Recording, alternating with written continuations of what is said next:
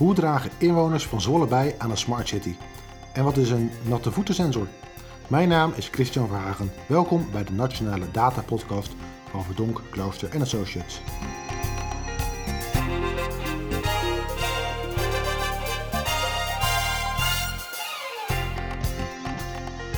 Welkom bij de Nationale Data Podcast, de podcast met inspirerende gasten en inzichten over het gebruik van data, algoritmes en artificial intelligence in de publieke sector. Mijn naam is Christian Vragen en mijn gast vandaag is Marcel Broekhaar, programmamanager Slimme Samenleving bij de gemeente Zwolle. Welkom. Dank je. Uh, Marcel, voor wie, wie jij nog niet kent, kun jij jezelf even kort voorstellen? Ja, dat kan ik. Ik ben dus uh, programmaleider bij de gemeente Zwolle uh, voor het programma Slimme Samenleving. En dat programma dat is eigenlijk net gestart, maar we hebben wel heel veel gedaan rondom uh, slimme toepassingen in de stad. En daar heb ik een redelijk vrije rol in. En het is vooral de bedoeling dat we leren van de dingen die we doen. Mm -hmm. En daarbij gebruiken we altijd slimme technologie en data. We hebben de overtuiging dat slimme technologie en data altijd kunnen helpen. En je moet alleen uitvinden hoe. Nou, dat uh, is mijn rol om dat te doen. En in hoeverre zijn jullie al, uh, hebben jullie al een antwoord geformuleerd op die vraag hoe? Ja, dat is uh, best wel ingewikkeld, maar we hebben, nou, ik denk al een jaar of vijf, zes geleden zaten we bij elkaar als, als afdeling die met uh, informatievoorziening bezig was. En met elkaar gehad over hoe kun je. nee, wat betekent smart en big nou eigenlijk voor een gemeente? En toen kwamen die termen meer in zwang en uh, we dachten, kun je dan beter inzicht geven of meer? En dan wisten we nog niet precies. We hadden wel zoiets van, dit gaat veel voor ons betekenen, mm -hmm. maar we moeten gaan ervaren hoe. Dus we zijn dingen gaan doen. Uh, hackathons georganiseerd, open data experimenten, innovatiesprints. En eigenlijk altijd in de stad. Dus niet alleen als organisatie, maar in de stad. Veel met onderwijsinstellingen of andere partijen die een rol in het thema zouden kunnen spelen wat je dan behandelt. En gewoon dingen gaan doen. En uh, met als doel om te leren.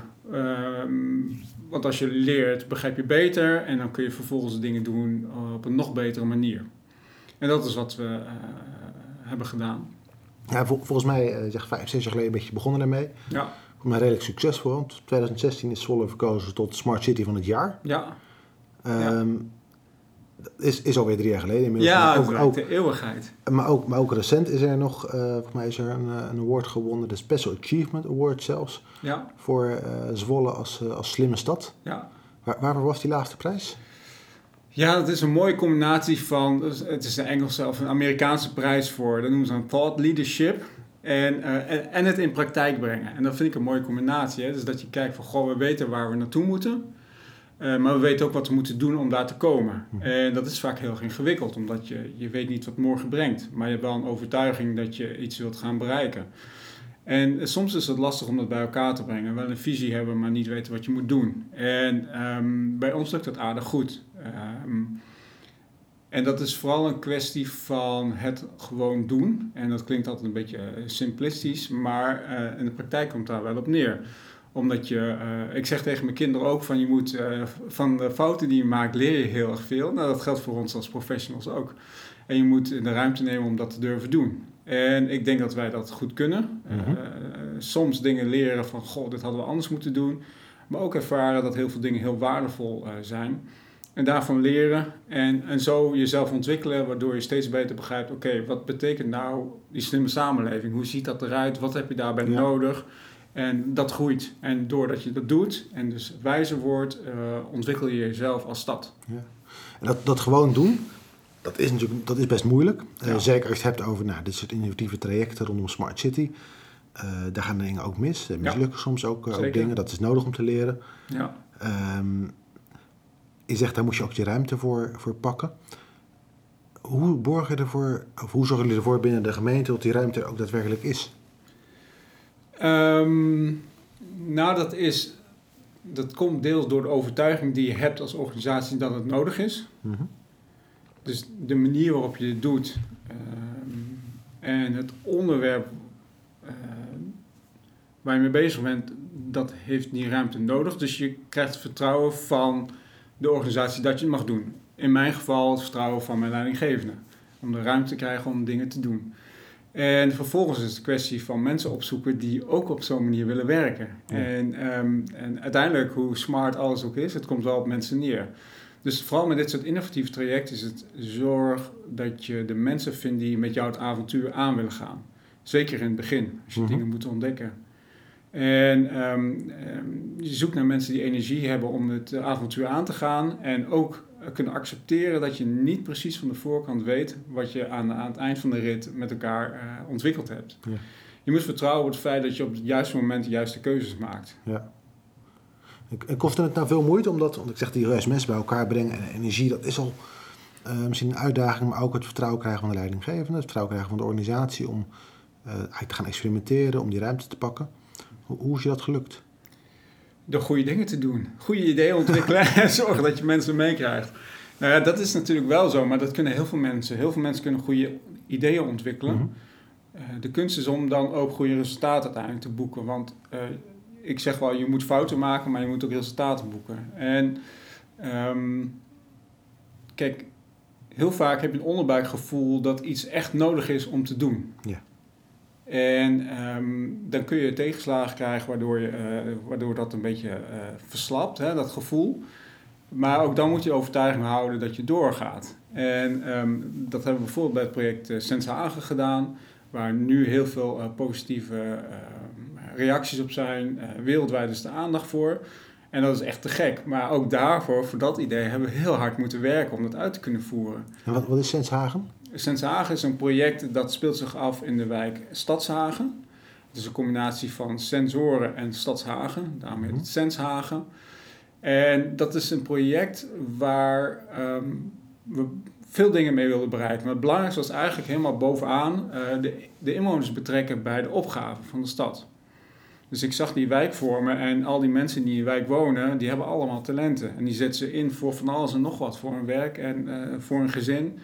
En ik dacht, hoe, hoe tof zou het zijn als dat ook voor de opgave van de wijk in gaan zetten. Stadshagen ken ik goed, want ik woon daar. Mhm. Uh, en ik weet ook, als we het over datagedreven werk uh, hebben, wij meten hoe de inwoner de stad ervaart. En dat doen we gewoon door enquêtes. Dus Mhm. wij vragen aan de inwoner, hoe ervaar je de stad? En de inwoners van Stadshagen maken zich zorgen over wateroverlast en de effecten van klimaatverandering. Dus daarmee heb je iets waarmee mensen intrinsiek gemotiveerd zijn. Zij geven aan, dit is voor ons van belang. Wij acteren daarop en willen een project gaan doen rondom klimaat en het in beweging brengen van mensen. Nou, um, Senshagen heeft twee doelen. Inzicht krijgen in het lokale klimaat en inwoners betrekken bij klimaatverandering. En daarvoor gebruiken we een uh, twee vliegen in één klap methode. Uh, we hebben gevraagd van, goh, uh, inwoners, willen jullie een sensor adopteren? Als je een sensor adopteert, kun je ophangen aan je huis, uh, verbind je aan de wifi mm -hmm. en daarmee verzamel je data. En die data is heel waardevol, want daarmee kunnen we monitoren. En monitoren is een langdurig traject. Je kunt niet zeggen, we doen dit drie maanden en dan zijn we klaar. Nee, we hebben gezegd, als we dit doen, minimaal vijf jaar. En um, daarmee heeft die inwoner dus een waardevolle rol om die data te verzamelen. Het is ook relatief eenvoudig. En mensen zijn hartstikke druk, kunnen van alles en nog wat doen willen vaak wel iets doen, maar ja, je moet het wel makkelijk maken. Dus op deze manier was het relatief eenvoudig uh, en kon je dus aan de eerste doelstelling, beter begrijpen van het lokale klimaat, invulling geven doordat de inwoner die data voor je verzamelt. Daarmee wordt ook meteen de inwoner betrokken bij de opgave. Want wat doe je als je een sensor hebt? Je kijkt, wat meet hij nou eigenlijk? Ja. En vervolgens ga je denken, oké, okay, wat zegt me dit nou eigenlijk? Ik wil het graag vergelijken. Dus je vergelijkt het met De, de inwoner heeft wel zicht op de, de metingen die hij zelf uitvoert. Ja, absoluut. Want wij dachten van ja, we kunnen het vragen van de inwoner, maar we moeten het ook meteen teruggeven. Dus op het moment dat wij uh, dit project starten, was het voor mij een must dat we een platform hadden waarop dit kon. En dat platform is de Smart Solar Hub geworden. Mm -hmm. En dat is een plek uh, waar je datagedreven kunt samenwerken. En het is de voorkant eigenlijk van al die slimme technologie die we hebben, die moet zich ergens manifesteren. Dus wat is nou de plek waarop je al de output van al die technologie kunt uh, um, ophalen? Mm -hmm. En um, dat is met inwoners ook, maar ook met strategische partners. Er is een plek waar je dat ophaalt. Dus eigenlijk moet je het zien als een website waarin alles wat je doet met die technologie zich manifesteert. Nou, dat is voor Senshagen ook. Iedereen kan er naartoe trouwens, senshagen.nl. Daar kun je uh, data ophalen die de inwoners verzamelen. En dat wilden we dus graag omdat we wilden laten zien wat je doet, is ook meteen beschikbaar voor analyse. En vandaar dat we die uh, hub in het leven hebben geroepen. En wat, wat doet de gemeente vervolgens mee met de inzichten die je uit die data haalt?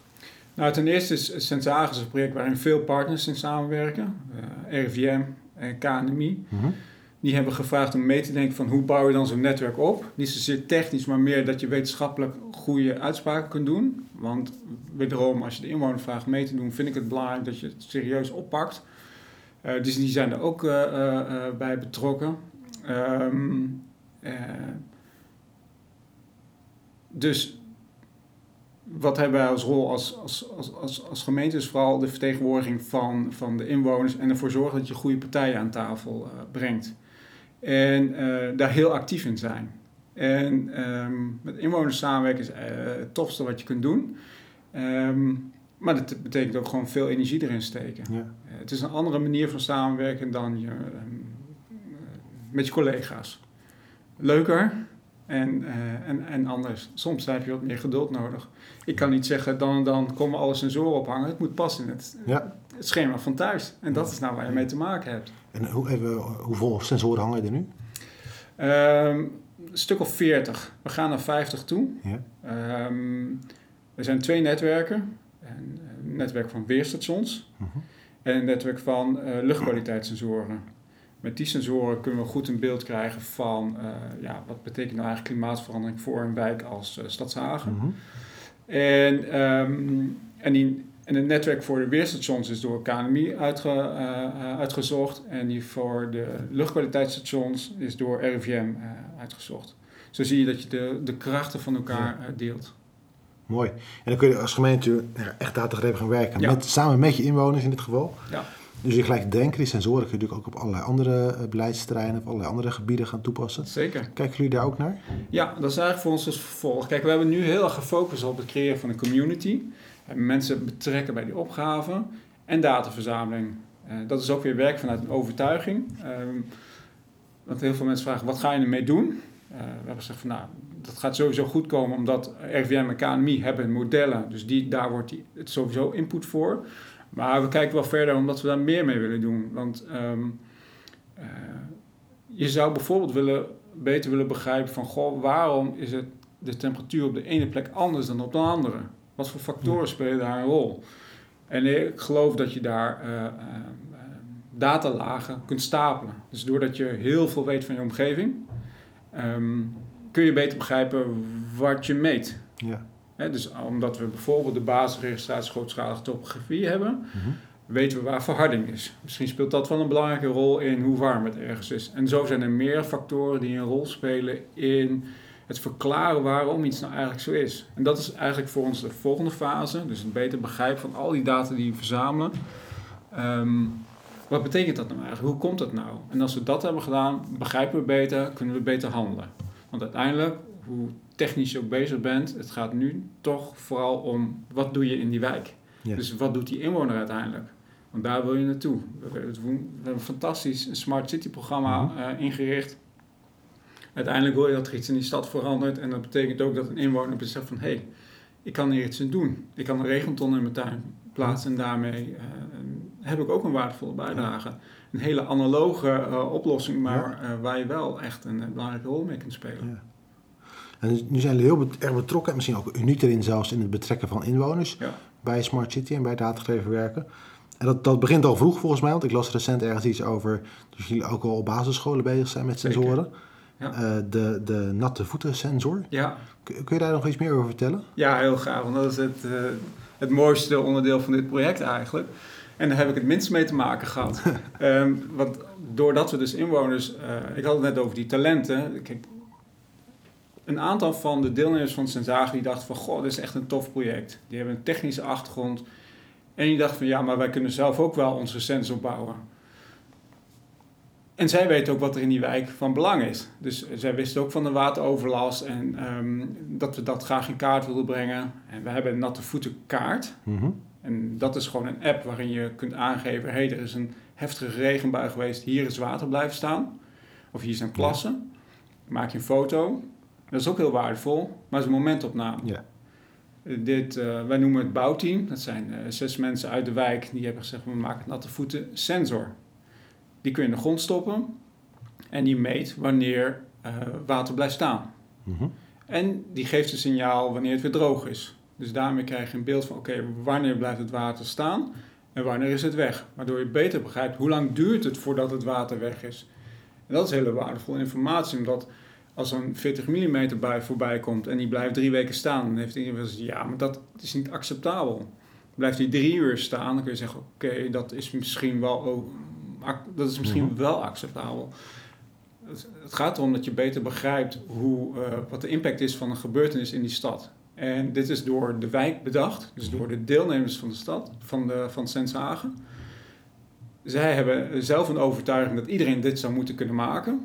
Eh, Dus ze hebben een bouwpakket gemaakt. En ehm, wij hebben gezegd van nou, dat omarmen wij, dus wij faciliteren dat. Ehm, en waar we naartoe willen is dat dus inderdaad basisschoolleerlingen uit Stadshagen die natte voetsensensor in elkaar gaan zetten, die bedacht is door inwoners van Stadshagen, waardoor je beter begrijpt hoe Stadshagen functioneert. En dat is de natte voetsensensor. Mooi. Dat lijkt me eigenlijk een concept wat ik, nou, kun je dat in heel veel gemeenten of in heel veel wijken toepassen. Ja. Kijken jullie ook naar hoe, eh, nou, hoe je dit misschien ook naar andere gemeenten zou kunnen brengen?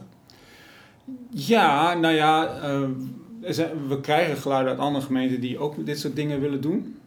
Eigenlijk wereldwijd. Eh, Ik heb het verhaal eh, eh, in Amerika mogen vertellen. En daar zijn nu Amerikaanse counties die ook hiermee aan de slag willen gaan. En dat is natuurlijk te gek. En, daardoor, daarom vertalen we de handleiding ook naar het Engels, zodat het ook wereldwijd gebruikt kan worden. Ehm, dus ja, we kijken daarnaar, eh, maar dat heeft niet mijn focus. Mhm.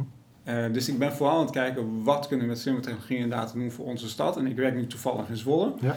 En, dat is waar ik me met name bezig hou. Ehm, en ik ben heel erg bereid om eh, kennis te delen. Eh, maar ik vind het ook goed als steden hun eigen fouten maken. Ja.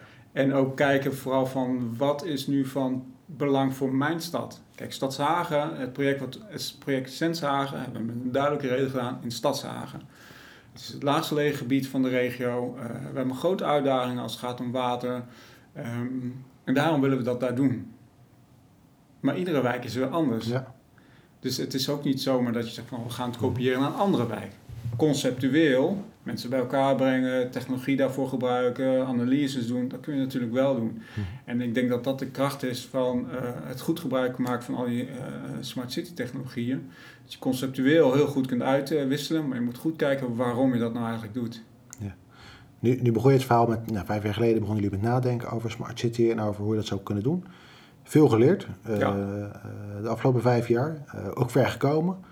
Eh, ook daar de waardering voor gekregen, maar ook een hele mooie projecten die jullie nu aan doen zijn, rondom Zeshagen bijvoorbeeld. En dan misschien eh, vooruitkijkend. Hè? Dus vijf jaar geleden begonnen, nu heel ver gekomen.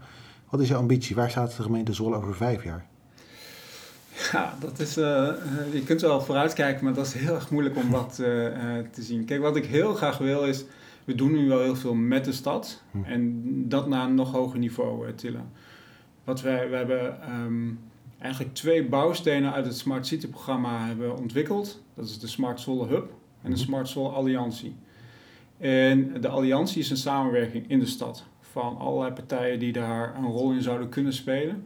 Maar die vooral hebben gezegd, oké, wij geloven ook dat wij hier een rol in hebben. We willen data leveren en menskracht om samen een opgave in die stad te werken. En ik zou het heel mooi vinden als eh, het programma Slimme Samenleving vooral een programma van de stad wordt. En dat je kijkt van, goh, we hebben al die technologie, we hebben al die partijen die hier een rol in kunnen spelen. En we kijken eigenlijk per uitdaging hoe de samenstelling van zo'n project wordt. Het is eh, echt niet iedere keer moet Hogeschool Windersheim eh, bij een project zitten. Maar misschien eh, zijn er projecten waar zij heel veel kennis van hebben. Ja. Het geldt ook voor ROVA, onze afvalverwerker. Die hebben ook een kennis van de stad. Die kun je inzetten op het moment dat er een bepaalde uitdaging is waar het heel erg van toepassing is. En, en als dat een goed samenspel wordt, dus je kijkt altijd bovenaan staat de uitdaging, waarom doen we nou eigenlijk? Aan de ene kant heb je eh, de technologie, eh, die altijd kan helpen. En aan de andere kant heb je de alliantie met partijen die daar een rol in kunnen spelen. En in die driehoek, eh, als dat een optimale samenwerking wordt, dan ben ik heel erg blij. Mooi. Dankjewel. Dankjewel voor het verhaal ook. Nu gaan we richting het einde van de podcast. En dan, uh, nou, dan weet je inmiddels, dan vragen we altijd van... wie zouden we in een volgende podcast moeten vragen? Weer meer een inspirerend dataverhaal. Ja, ja, dat, ik, uh, ik vind het ook heel erg belangrijk hoe je dingen aanpakt. Hè? Dat je een bepaalde drive hebt om dingen voor elkaar te krijgen. En iemand die het fantastisch kan is Antoine Gipnau van de gemeente Den Haag. Die doet heel veel verschillende dingen. Um, maar ik denk dat de manier waarop hij dingen aanpakt heel inspirerend voor anderen is. Dus ik zou het heel leuk vinden als hij daar de volgende keer iets over vertelt.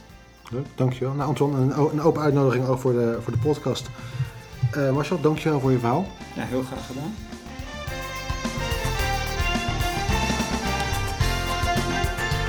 Hiermee zijn we aan het eind gekomen van deze aflevering van de Nationale Data Podcast. Wilt u reageren of een onderwerp aandragen? Stuur dan een mail aan data.vka.nl. In de show notes bij deze podcast vindt u nog meer informatie over het project Senshagen en de nattevoetensensor. Bedankt voor het luisteren. Abonneren of terugluisteren van alle afleveringen van de Nationale Data Podcast kan via iTunes, Spotify of je favoriete podcast app. Tot de volgende keer.